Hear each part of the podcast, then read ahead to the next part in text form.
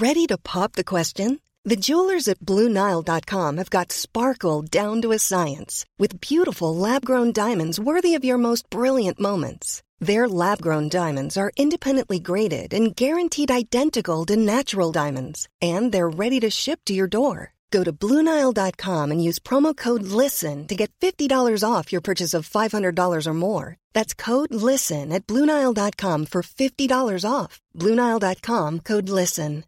Wow. Nice. Yeah. What you're hearing are the sounds of people everywhere putting on Bombas socks, underwear, and t-shirts made from absurdly soft materials that feel like plush clouds. Yeah, that plush. And the best part? For every item you purchase, Bombas donates another to someone facing homelessness. Bombas. Big comfort for everyone. Go to bombas.com slash ACAST and use code ACAST for 20% off your first purchase. That's bombas.com slash ACAST. Code ACAST. Millions of people have lost weight with personalized plans from Noom. Like Evan, who can't stand salads and still lost 50 pounds. Salads generally for most people are the easy button, right? For me, that wasn't an option. I never really was a salad guy. That's just not who I am. But Noom worked for me. Get your personalized plan today at Noom.com. Real Noom user compensated to provide their story. In four weeks, the typical Noom user can expect to lose one to two pounds per week. Individual results may vary.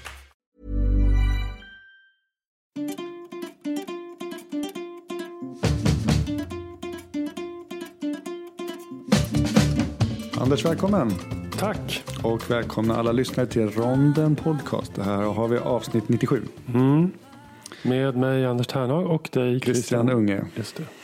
Du, eh, vad är som hänt? Jag har varit i Bryssel på en kongress, IVA Sepsis kongress. Jag tänkte jag skulle berätta lite mer om det senare. Ja. Jag tänkte vi kan ha ett tema om sepsis. Det är så stort i mitt forskningsområde. Du kan mycket om det. Mm. Vi kör det sen. Okej. Men vad har du gjort? Du har åkt skidor. Jag har åkt skidor. Eh, lite förlängd eh, skidhelg med kompisar. Ja, jag orkar inte ens kommentera ditt sport, sportfåna. Nej, men det var eh, inte så mycket. Ja. Men du, eh, kul att vara back in business och idag ska vi sätta en titel, vi har ju aldrig, vi sätter en titel på det här avsnittet. Själv är bäste dräng. Ska vi ta den titeln? Ska vi inte ta det? Jag vet vad du tänker på. Du tänker på sjuksköterskan som jobbade i Australien och som fick en hjärtinfarkt. Vi kör en liten jingle först här bara. Vi återkommer. Ja men eh, topp, det var du som, eller det var nog inte alls det. Det var ett mäng, mängd läkar sjuksköterskekompisar som eh, för några veckor sedan delade en New England Journal of Medicine-artikel. Mm. Fallbeskrivning. Mm. De har ju oftast spännande fallbeskrivningar. Mm. Oftast är det något liksom klureri att Något det klureri och det kan vara någon bild man ska fundera på. Vad är det här för diagnos? Ja, de gillar hud och radiologi. Mycket Mm. någon, någonting kring en bild. Det gör de. Eh, och ofta kan det ju alltså upplägget är ju väldigt bra att det är två, tre, fyra eh, specialister som, som diskuterar. De får liksom mer och mer information om ett fall. Mm. Och så utifrån på varje steg. Så det som, vad kan det vara utifrån det du vet nu? Mm. Och man lär sig otroligt mycket om det här fallen. Fanns det någon sån programpunkt på din eh, IVA-kongress? Eh, ja, men... Eh, För det är ju väldigt kul att se Mm. på scen. Om det är eh, två, tre duktiga kliniker och sen så är det något, något eh, svårt fall. Mm. Och sen så får man höra live hur de resonerar. Hur de tar sig framåt diagnostiskt och eh, Mm. De olika liksom, behandlingsåtgärderna och sådär. Exakt. Problemet på många sådana här kong- Många. Det här var den första kongress jag varit på på nio år. Vet du att senast jag var på en kongress, det var med dig. Du menar vår- Italien, Ja, Sorrento. ja, okej. Det var sist. Ja, Nio år sedan tror det var jag. länge sedan. Ja. Men jag har hört, nej men jag and, alltså på sådana här kongresser att eh, språket, det är inte alltid alla kan behärska engelska. Nej. Så det bygger ju på det. Att det är lite flyt. Hur som helst, berätta om det här fallet som, som vi ska snacka om nu. Det är en eh, 44-årig man som jobbar som skö- sjuksköterska eh, i Australiens outback verkligen. Alltså nordvästra Australien, Coral Bay som verkar vara ett eh, dyk och snorklingsmecka. Långt upp, eh, var det lång, när var det närmsta stad? Liksom? Perth låg ju typ eh, 100 mil därifrån. 100 mil, Mm. inte 100 kilometer, 100 mil. 1000 kilometer. Otroligt. Mm. Det är, är sådana avstånd. Har du varit i Australien? Nej, tyvärr. Jag är väldigt sugen. Yes. Och eh, eh, han insjuknade då med symptom som vid akut hjärtinfarkt. Alltså ont i bröstet och illamående. Och, eh, Han är den enda sjukvårdspersonal på plats. Det är ju ett litet samhälle det här. Så det är hans egen arbetsplats han går till. Mm. Så han kopplar upp sig själv på ett EKG och så skickar han EKG till eh, närmaste läkare som är många, många mil därifrån. Och eh, det tas EKG vid tidpunkt ett och vid eh, knappt en timme senare. Och det ser ut som att man har en ST-höjningsinfarkt helt enkelt. En hjärtinfarkt. Mm. Mm. En, och när du säger ST, höjningsinfarkt, en hjärtinfarkt som egentligen här, om det hade varit nu här i Stockholm till exempel, Ja. behöver akut ballongsprängning. Mm. Precis. PCI. Men han var ju ensam då. Och eh, det han gjorde var att han satte då en venös infart på sig själv i armvecket. Mm. Och han gav sig själv eh, läkemedel. Mm. Trombocythämmare, hämmare för eh, blodplättarna. Och eh, någon smärtlindring kanske. Mm. Han gav sig själv morfin. Mm. Och han kopplade upp sig med defibrilleringsklisterlappar på bröstet ifall något skulle hända. Något ännu värre. Så att man, han skulle kunna ge sig själv en elchock. Men det, Ja. vänta, där är jag lite, det måste jag fråga. För då blir man ju ofta så påverkad eller kanske till och med blir medvetslös. Hur Ja. skulle det gå Nej, till? det vet inte jag heller. Man kanske tänker att om jag tappar medveten så ramlar jag på avtryckaren på något sätt. Nej, det vet vi inte. Nej, men vänta, vänta, vänta. Han kopplar ju upp sig mot, med telemedicin också. Ja. Mot till exempel Perth. Var. Du menar att de skulle kunna fyra av en elstöt? Nej. Nej, det tror inte jag.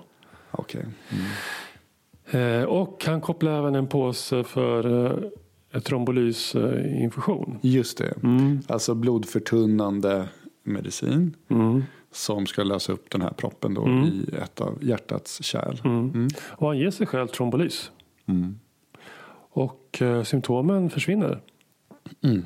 Så att, eh, Mm. Och samtidigt är någon helikopter eller flygplan samtidigt kommer ett flygplan och han evakueras till Perth Mm. som är närmaste staden.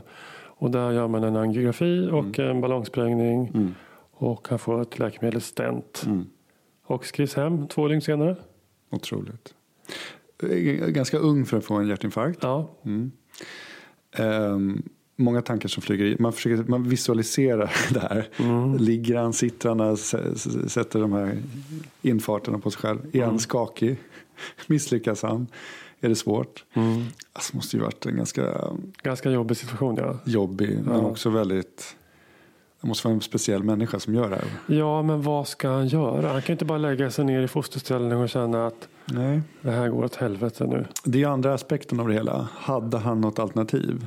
Jag tror inte det. Nej, jag menar ASA, alltså, alltså eh, aspirin kan han ju Han skulle ta. kunna svalt aspirin, han Ja. skulle kunna gett sig själv en fragminspruta Ja. i, i huden. Men det är just, det är just det momentet att sätta infarten på sig själv och också ge det här trombolysen. Ja. För att jag menar då farorna är blödningar, att det ska börja blöda från tarm, hjärna, någonstans ifrån. Mm.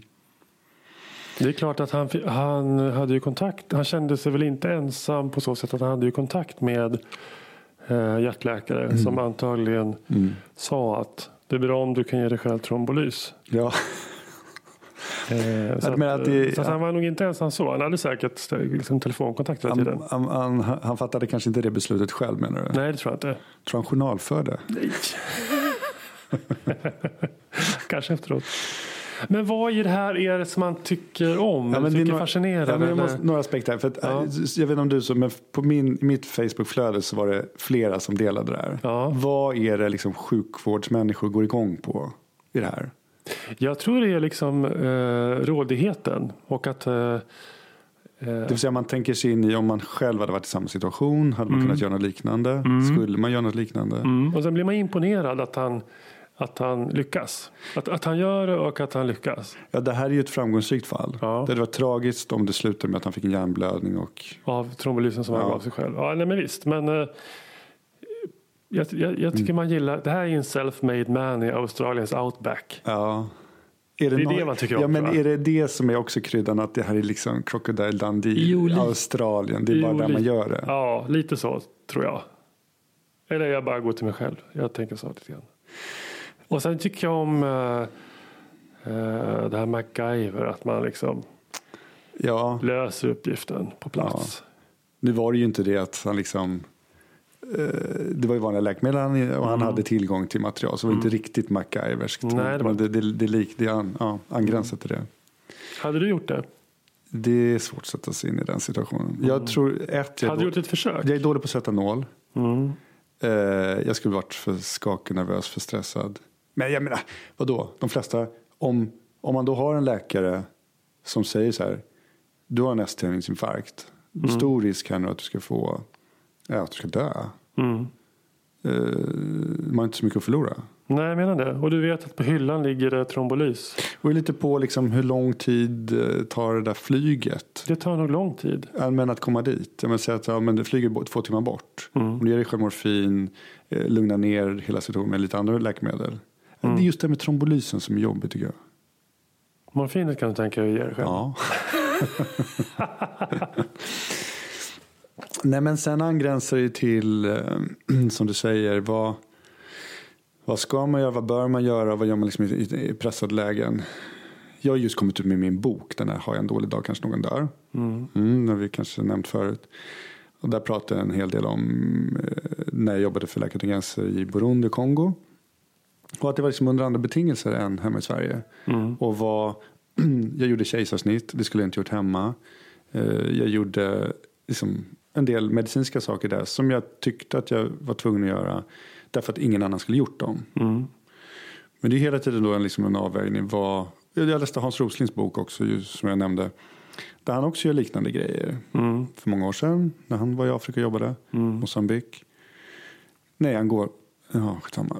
Och, och, eh, nej men det här. Om inte jag gör det, är det någon annan som kommer göra det? Eller kan man vänta? Vad är ri- risker och vinster mot varandra? Mm. Um, ja, skulle du ha gjort det på dig själv? Ja, det tror jag. Jag skulle i alla fall försökt, absolut. Men du kan ju, alltså för att Men det är en annan sak att göra det på en, eh, en annan människa. Alltså om du gör det på dig själv behöver du bara stå till svars inför dig själv. Det är sant. Men om du gör någonting på en annan människa som du egentligen inte behärskar. Det vill säga Nej. du, du gör det med en sämre kvalitet än någon som är tränad och gör det hela tiden. Exakt. Eh, Ja, och då kommer vi till kanske lite mer komplex diskussion om vad gör vi varje dag i sjukvården idag? ja. Eh, när gjorde du senast någonting eh, på sjukhus på jobbet där du kände att du var ute i liksom gränszonen för vad du var ett utbildad till, kunnig till? Kunde du vänta och göra det här? Det var faktiskt väldigt länge sedan Okej. numera. Mm. Och det tror jag beror också på att det har blivit så specialiserat i sjukvården. Så man gör ju bara saker Mm. Som, man, som man är duktig på på något sätt. Men jag håller med dig, det kan ju komma akutsituationer. Mm. Och nu är ju inte de särskilt vanliga som tur är. Men urakuta situationer där man då, eh, det blir en larmsituation och man väntar på att narkosläkare ska komma. Mm. Och där behöver man ju göra någonting.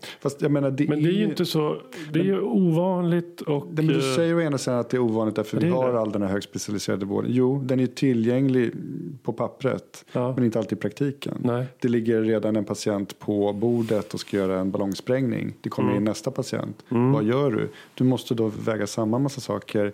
Eh, Väga vinster liksom, Absolut, mot men att det- skicka den här patienten till ett annat sjukhus och sådär. Ja, ja okej. Mm. Men jag tänker på att de där uh, urakuta situationerna. De är, de är ju läskiga för att någon är på väg att dö. Men de är ju inte liksom komplicerade. Därför att det handlar om, ofta om luftvägen. Och, Okej. och kanske cirkulationen. Då tar jag ett fall. Okej. Jag frågade faktiskt den här, eller jag har såklart frågat den här underläkaren om jag kunde dra det här fallet. För en tid sedan, inte så länge sedan, så var det en av våra underläkare som sprang på ett larm på huset. De ringde på, från eh, mottagningen där man gastroskoperar patienter. Det var en äldre man med Parkinson som eh, skulle få en PEG. Alltså han kunde inte svälja, svalde fel och skulle få då en slang genom magsäcken så man kan ge näring direkt in i magsäcken. Mm. Och då la man den där. Och då när man hade gjort det så sjönk han i syresättning och blev dålig. Då larmar de, tjuff, tjuff, tjuff. han kommer springande den här underläkaren. Mm, och då är patienten väldigt, väldigt dålig, eh, vad jag har förstått. Jag har bara fått återberättat. Dålig syresättning, blå. Och så snabbt eh, gör de en bedömning. Det här, vad, vad kan det vara? Är det propp i lungan? Nej, det är ultraljud, det stämde inte. Eh, kan det vara något annat? Ja, men de gör en medicinsk bedömning. Och så läste jag på lite snabbt och såg att den här patienten har ofta fått liksom slempluggar. Eh, kan inte hosta upp slem från luftvägarna. Så sjunker syresättning. Så att han tänkte det här är nog en slemplugg. Mm. Han håller på att dö. Mm. Och då, och då måste man ju få upp det där. Det är svårt.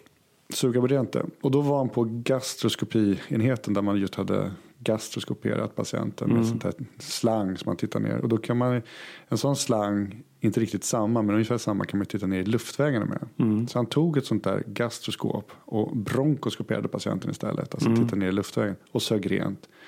Patienten steg i syresättning och det gick bra. Mm. Var det bra eller dåligt gjort? Det var bra. Fast inga, om, om man komplicerar det hela, ser du några nackdelar med det här liksom, handläggningen? Du menar att man eh, då använder lite grövre fiberskåp än vad ett bronkoskop är? Ja, men din första fråga kanske har han gjort det förut? Antar att du tänker. Ja, fast det här låter ju som någon som får ett akut luftvägshinder. Alltså antingen att han aspirerat i samband med eh, bronkoskopin. Mm. Eller som du säger att han, han, han är dålig på att hålla fri luftväg normalt. Och sen så ja. eh, by- bygger slemmet på sig. Och sånt där. Så att det, alltså hans hypotes att det, måste, att det är det som har hänt. Den låter ju väldigt on top of his mind. Och det köper man ju. Jo, men och den här läkaren som springer, den här som, Ja. killen som vi pratar om. Alternativ- Han kan där, han har bronkoskoperat. Ja. Så att han har gjort det. Alternativet är ju att han suger blint. Då. Att han tar en, en plastslang och suger ner Mm. genom näsan eller munnen och försöker suga rent. Då är det ju narkosläkarna som ska göra det, eller sjuksköterskorna. Jo, fast om det här är någon som är på väg att gå bort. Du menar man har inte så mycket att förlora på Då att kan man ju inte försöka? bara stå bredvid och säga äh, men vi väntar tre minuter så det kommer någon som är bättre på att suga än vad jag är. Nej, men säg två minuter då. Man ger syrgas, syrgas och eh, förstår du, vem, Ja, vem är bäst lämpad? Det är hela tiden frågan, nu tror jag till och med de var där, Mm. narkosläkarna, syrorna. Ja, Okej. Ehm, Nej, men jag tycker att om, om han är trygg med fiberskåpet Mm. och den har en sugkanal och han tänker att om jag bara stoppar ner den här och eh, får suga nu i 30 sekunder så kommer det kan ha jättebra effekt. just det. Då, då tycker jag det är It's a go. Men om, du, men om du hade stått i samma situation, du hade sprungit på det där larmet, Ja. du har aldrig hållit ett bronkoskop. Nej, du förstår hur det funkar, för det är två rattar liksom. Ja, jag, jag skulle inte ta bronkoskopet. Jag tror jag skulle tagit en plastslang och Ja. Sugit. Och om du ändå kände så här, du får feeling och tar tag i det där och försöker Mm. och det går fel. Ja, då har jag ett väldigt ansvar mot patienten och Då har du haft ett Eh. dåligt omdöme. jag hade haft ett dåligt omdöme. Ja. Ja. Då, då tror jag någon kommer jag kommer få lov att prata med min chef då. Han Ja. kommer fråga mig "Var- varför hade du ett bronkoskop i handen och på fippla med det? Det behärskar ju inte du. Nej. För jag menar, återigen, hela tiden frågan eh, bra omdöme. Jag menar den här läkaren som gjorde det här nu, han har gjort många. Säg att han har gjort det tre och tyckte att om jag just börjat lära mig det här, jag får, jag, Mm, då, skulle han, då tycker jag, då skulle jag inte sagt att han skulle göra det. nej.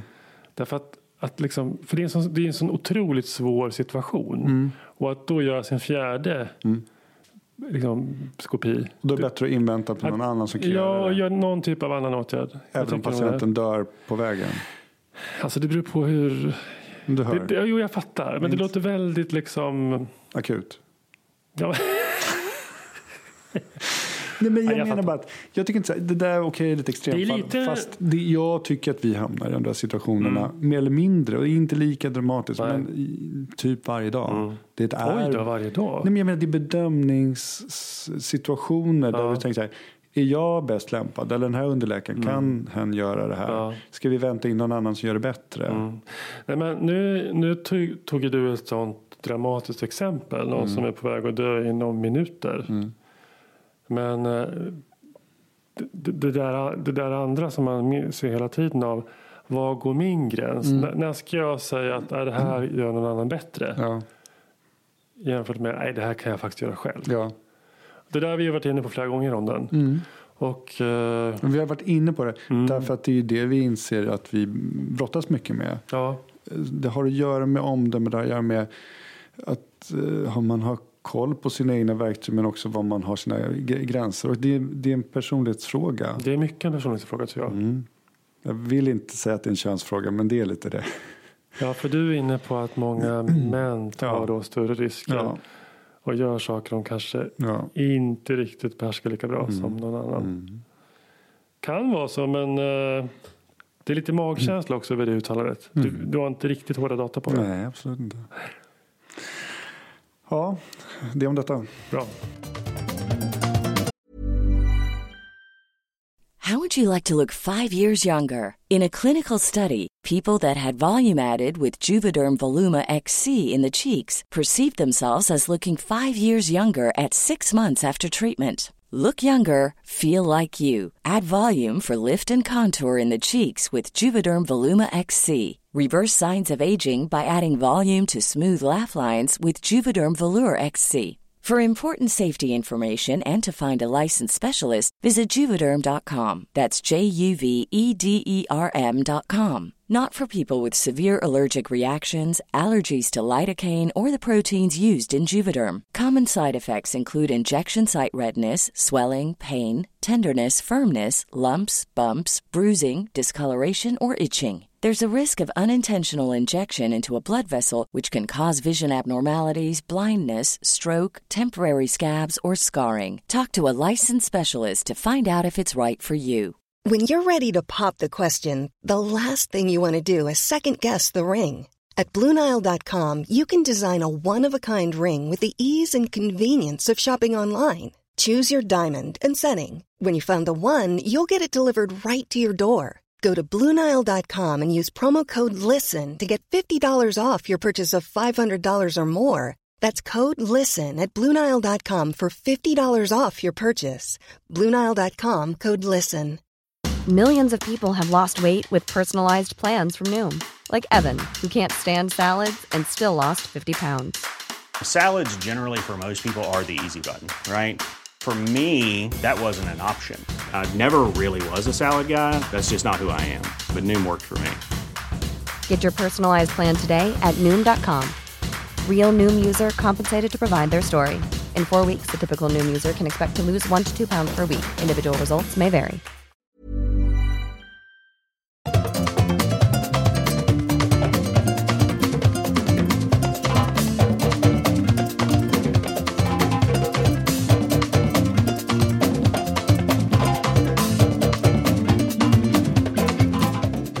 Christian, Yes. jag skulle prata lite grann om, om beroende och beroendevård och eh, det här med harm reduction. Det har ju slagit igenom stort när det gäller narkotikaberoende. Att, eh, att bara säga till någon som är eh, liksom brukare eller missbrukare av, eh, av heroin eller amfetamin. För, förlåt, nu när du, när du haltade där på brukare och missbrukare för att du tänkte på Martin Kåbergs Tänk på Martin gäst, Kåberg. gästande här. Ja, nej. ja. Okej, Han var noga med att man kallar dem för brukare. brukare. Ja. Mm. Nej, men där, där, se- där är ju jätteväl visat att eh, substitutionsbehandling med eh, Metadon. metadon eller Subutex, det fungerar. Mm. Mm.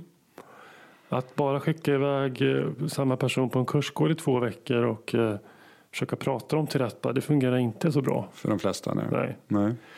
Och i Kanada då har man samma tänk kring de, de allra svåraste alkoholberoende personerna. Och, och, och de, de här hemlösa. Så Okej. hemlösa alkoholberoende in och ut eh, på polisstation, in och ut på akutsjukhus. eh, Över många år liksom. Hur ska man hantera dem? Men har det att göra just med att de är hemlösa och liksom utslagna rent eh, i samhället socialt? Det, har inte, det är väl inte liksom kopplat till eh, liksom, Nej, hur, det- hur beroende de är av alkoholen? Nej, men de, men de har på något sätt tappat eh, greppet Okej. i tillvaron. Ja. På så sätt är de väldigt Ja. De har fokuserat hur som helst inne i den liksom sin, sin sitt beroende på något sätt. gruppen av patienter. Ja, Okej. exakt. Mm. Och där har de då liksom ett någon sorts managed alcohol program Mm. som i princip går ut då på att man förser dem med alkohol. Okej. Mm. Vet du vilka mängder pratar vi? Att de måste komma och hämta ut varje dag eller var tredje dag? Men jag förstod det som att eh, man ordnar, man ordnar liksom eh, mat och husrum åt dem. Jaha. Plus då att de får ett glas vin, vet jag, Mm. i timmen. I timmen? Varannan timme. Okej. Ja, Det stod inte så detaljerat. Nej, okej. Men på något sätt någon På något sätt så delar du ut Ja. Du portionerar ut alkohol över dygnet. Mm.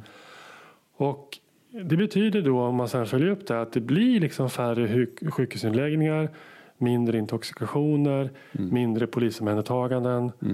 Eh, alltså det verkar fungera. Men i mångt Sen är det inte här en, någon jättestor grupp. De har Nej. gjort det på liksom ett 20-tal personer och sådär. Men i mångt och mycket så måste det ha att göra med det första, att de ger dem liksom ett eh, mat och husrum. struktur, alltså tar bort från gatan. Ja, det Alltså, kanske är, det hur- kanske är, du menar att det är liksom 80 procent av det här? Men det första jag tänker utan att tänka igenom så, så noga att jag menar vad, vad är det i själva beroendet som man kommer åt på det sättet? Det ju, de, de, de väljer den gruppen och um, Men om du ger någon mat och husrum, kanske mer, mer då kommer de ju ändå sen. försöka gå ut för att få tag på, på dricka. Jo, jag förstår att det är en kombo här. Du måste, du måste också få dricka. Ja. Men eh, för mat och husrum och så, så eh, kanske också mer, mer eh, mottaglig för liksom, att sen prata om det. De, kanske, du kanske lägger till terapeuter här också. Fast jag kan tänka mig att det här är ju människor som Mm. har prövat allt på. Som man har prövat eller de har prövat själva. Hur menar du? Nej, men jag tänker att det, det här är ju inte den första insatsen från samhället för att försöka komma till rätta med deras Nej. beroende. Nej. Socialtjänst etc. Ja, alltså de, de har säkert erbjudits boenden och allting tidigare. Men inget har fungerat. Nej. Och nu testar vi det här. Att jag, jag kommer jag kommer till, flera gånger om dagen till dig och bjuder dig på ett glas i taget. Just det. Ja, Så att de blir ju inte... Ja, nej, men, jag menar- men jag menar själva beroendet av alkoholen finns ju kvar. ja. Det är inte så att vi någonstans pratar eh, att sen försöka liksom, minska det här beroendet. nej. utan Det här är en harm reduction. Mm. Ja. Man, man, För harmen ligger i att de är utslagna och eh, liksom, eh, drar på sig massa sjukdomar. de far illa själva och de kostar samhället pengar. Ja. Och nu far de mindre illa Mm. och kostar samhället mindre pengar. Men Skulle det funka i Sverige? Jag vet faktiskt inte. Alltså om det funkar rent liksom, eh, harm reduction-mässigt där så borde det funka här. Mm. Men frågan är om det skulle rent politiskt... Eh, tror det skulle vara en väldigt het potatis att liksom, eh, fundera på. eh, nu har vi sprut, liksom, utbytet. Ja, men även de här sakerna är ju kontroversiella fortfarande. Ja, verkligen. Ja, men absolut. Och var de ska ligga, de här klinikerna. Ja. Eh, Så att, att, att öppna upp för att någon kan få vara alkoholberoende och att man med skattepengar underhåller det. mm. Det skulle ju många tycka var väldigt fel, Mm. tror jag. Ja, det, det här må, skulle man liksom införa en sån här sak i Sverige Mm. och i studieform och sådär så måste det ju vara på liksom ett, ett väldigt eh, liksom snäv, snäv, in, snäv population. Man Så måste som, verkligen... Så som eh, de gjorde där. Ja, Mm. man ska nog ha prövat det mesta. Men här, det här är typ ett sånt där ämne som vi slänger upp för att vi tycker att det låter spännande. Ja. Men som vi har ganska lite eh, på fötterna kring.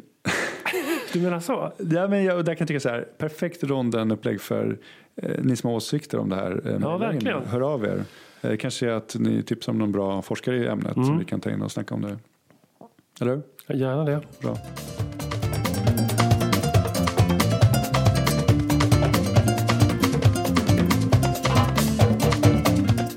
Du Anders, Mm.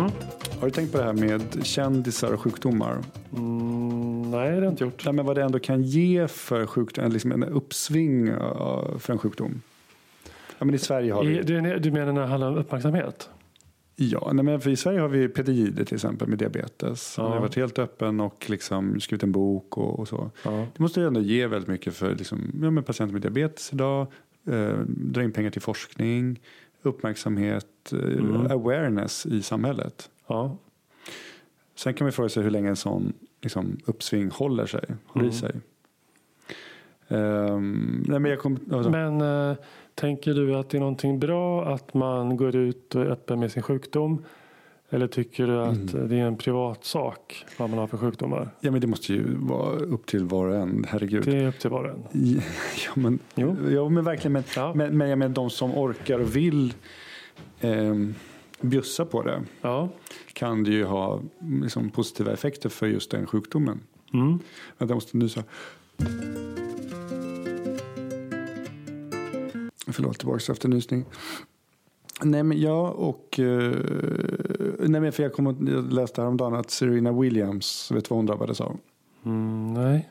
Tennisstjärnan? Jag har ingen Mm. aning. Tennisarmbågen? Nej, hon fick propp i lungan, lungemboli. Jaha, var det hon var ja. gravid kanske? Nej, men då, då, och så då eh, tog man en massa tester och då visade det sig att hon hade en annan sjukdom. Mm. Sjögrens syndrom. Som är en autoimmun sjukdom där man blir Ja. torr i ögonen och torr i munnen. Ögon, mun. Och eh, det måste ju varit en uppsving för den sjukdomen. Det är liksom en ganska rar, eller alltså en lite ovanlig sjukdom eh, som jag antar kanske har lite problem med eh, pengar för forskning. Mm. Så det, det måste ju gett en uppsving för Det är en typisk kvinnosjukdom. Jag tror jag aldrig sett en enda man med Sjögrens syndrom. Nej, jag kan inte siffrorna men Nej. Men du, bra. Nu fick jag en idé här. Eh, lite feeling. jag fick feeling. Jag, Ja. jag måste googla lite. Mm. Eh, jag googlar kändisar och sjukdomar. Jaha. Och sen så frågar jag dig. Är det quiz nu? Nu är det quiz. Okej. Så får du försöka. Tror jag börjar med David Beckham. Vad lider han av? Det är Beckham. Eh, tennisarmbåge. Det sa du bara för att jag var inne på det. Jag var inne på att få vara tennisstjärna. Nej, det är fel kan jag säga. Är det en seriös sjukdom? Är det, nu är det inte ploj utan han, han har Jag faktiskt en vet sjukdom. inte riktigt. Han skriver så här. Jag, Alopecia. nej. Nej. Eh, jag ställer mina Pepsi-burkar på rad i kylen. Men om du inte får plats måste jag ställa dem någon annanstans. Allt måste vara perfekt. Han säger att han har OCD och Tourettes syndrom. Jaha, okej. Obsessive compulsion, compulsive disorder. Mm. Alltså tvångssyndrom helt enkelt. Den här då, den är ganska lätt. Mm. Pamela Anderson. Den gamla Baywatch-stjärnan. Vadå lätt? Ja, det kände jag till faktiskt. N- No, anorexia. Nej. Undviker ju säga någonting kring hennes kroppsform för övrigt. Nej, jag vet inte. Hepatit C. Jaha, Mm. okej. Hon delade spruta med exmaken Tommy Lee. Jaha, Mm. okej. Okej. Mm. Eh, Tom Hanks. Tom Hanks. Ehm, äh, väldigt svårt. Diabetes. Ja, ja, fan. Ja, okej. Magic Johnson, den gamla basketstjärnan. Ja. Mm. Ett av fyra. Eh, Danny Radcliffe. Vet du vem det är? Nej. Det är ju han som spelar Harry Potter. Jaha. Daniel Radcliffe. Okej, men han lider ju såklart av um, någon blodsjukdom. Hur tycker han ser lite blek ut? Han har um, talassemi. Nej. Hortons huvudvärk. Alltså, kan jag inte trolla bort det bara? Det är då en väldigt eh, intensiv, svår huvudvärk. Mm. Brukar sitta bakom ena ögat va? Ja. Mm. Apropå kändisar och, eh, jag fick inget bra på den här quizen. Nej, Du, tyvärr. apropå kändisar så eh, måste man ändå säga rest in peace Stephen Hawkins. Ja. Som dog för några veckor sedan. Mm. Ehm, jag tänkte på det, han hade ALS. Mm. Och när han fick eh, diagnosen, vad kan det ha varit i? Jag vet Hur inte. gammal han var? Ja. Han borde ha varit runt 50 eller sånt där. När han fick diagnosen, var inte det yngre? Han Nej, det- yngre? Det var ju det som var hela poängen, för googla där. Att han fick ju två år kvar. Alltså att de sa att han hade två år. Men han Mm. le- levde ju väldigt många år. Ja. Nej men den här, när man, Jo när man men det gjorde han ju. Han dog, han dog när han var över 70. Så att han fick det i 50-årsåldern. Då Jo, blev han över sig. 20 år. jag trodde han hade haft det ännu längre. Okej. Men jag menar bara så här, ALS, MS. Ja. Vi som inte kan så mycket om neurologiska, neurodegenerativa sjukdomar. Mm. Det kan ofta låta så här, jaha, okej, man dör snabbt. Mm. Det finns ju verkligen variationer på temat. Enormt. Olika subtyper. Mm. Så han måste ha haft någonstans en, en man kan inte säga att den var godartad för han såg ju väldigt handikappad ut. Men, Nej. eller märkt av sin sjukdom. Men eh, Men hörru jag kollade upp det. Han var 21 när han fick sjukdomen. oj, ja det var Så tidigt. ovanligt Ja. länge. Ehm, ja men det var allt om kändisar och sjukdomar tror jag. Mm. Eller hade du något mer på temat? Jag hade någonting om Stephen Hawkins. Ja, kör.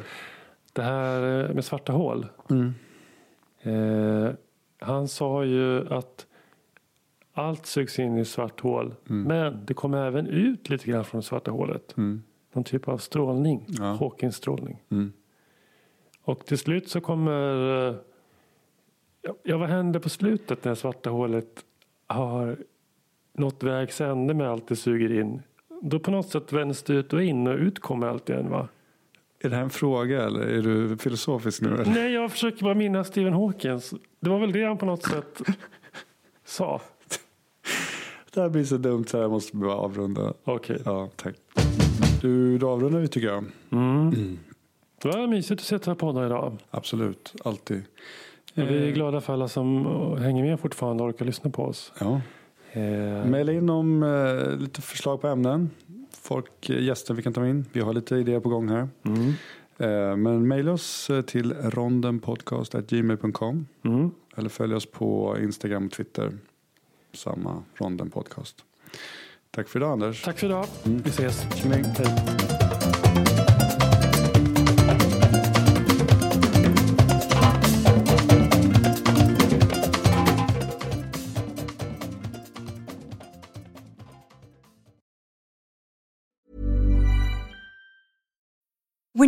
Mealtime inspiration, it's worth shopping Kroger, where you'll find over 30,000 mouthwatering choices that excite your inner foodie. And no matter what tasty choice you make, you'll enjoy our everyday low prices, plus extra ways to save, like digital coupons worth over $600 each week. You can also save up to $1 off per gallon at the pump with fuel points. More savings and more inspiring flavors make shopping Kroger worth it every time. Kroger, fresh for everyone. Fuel restrictions apply.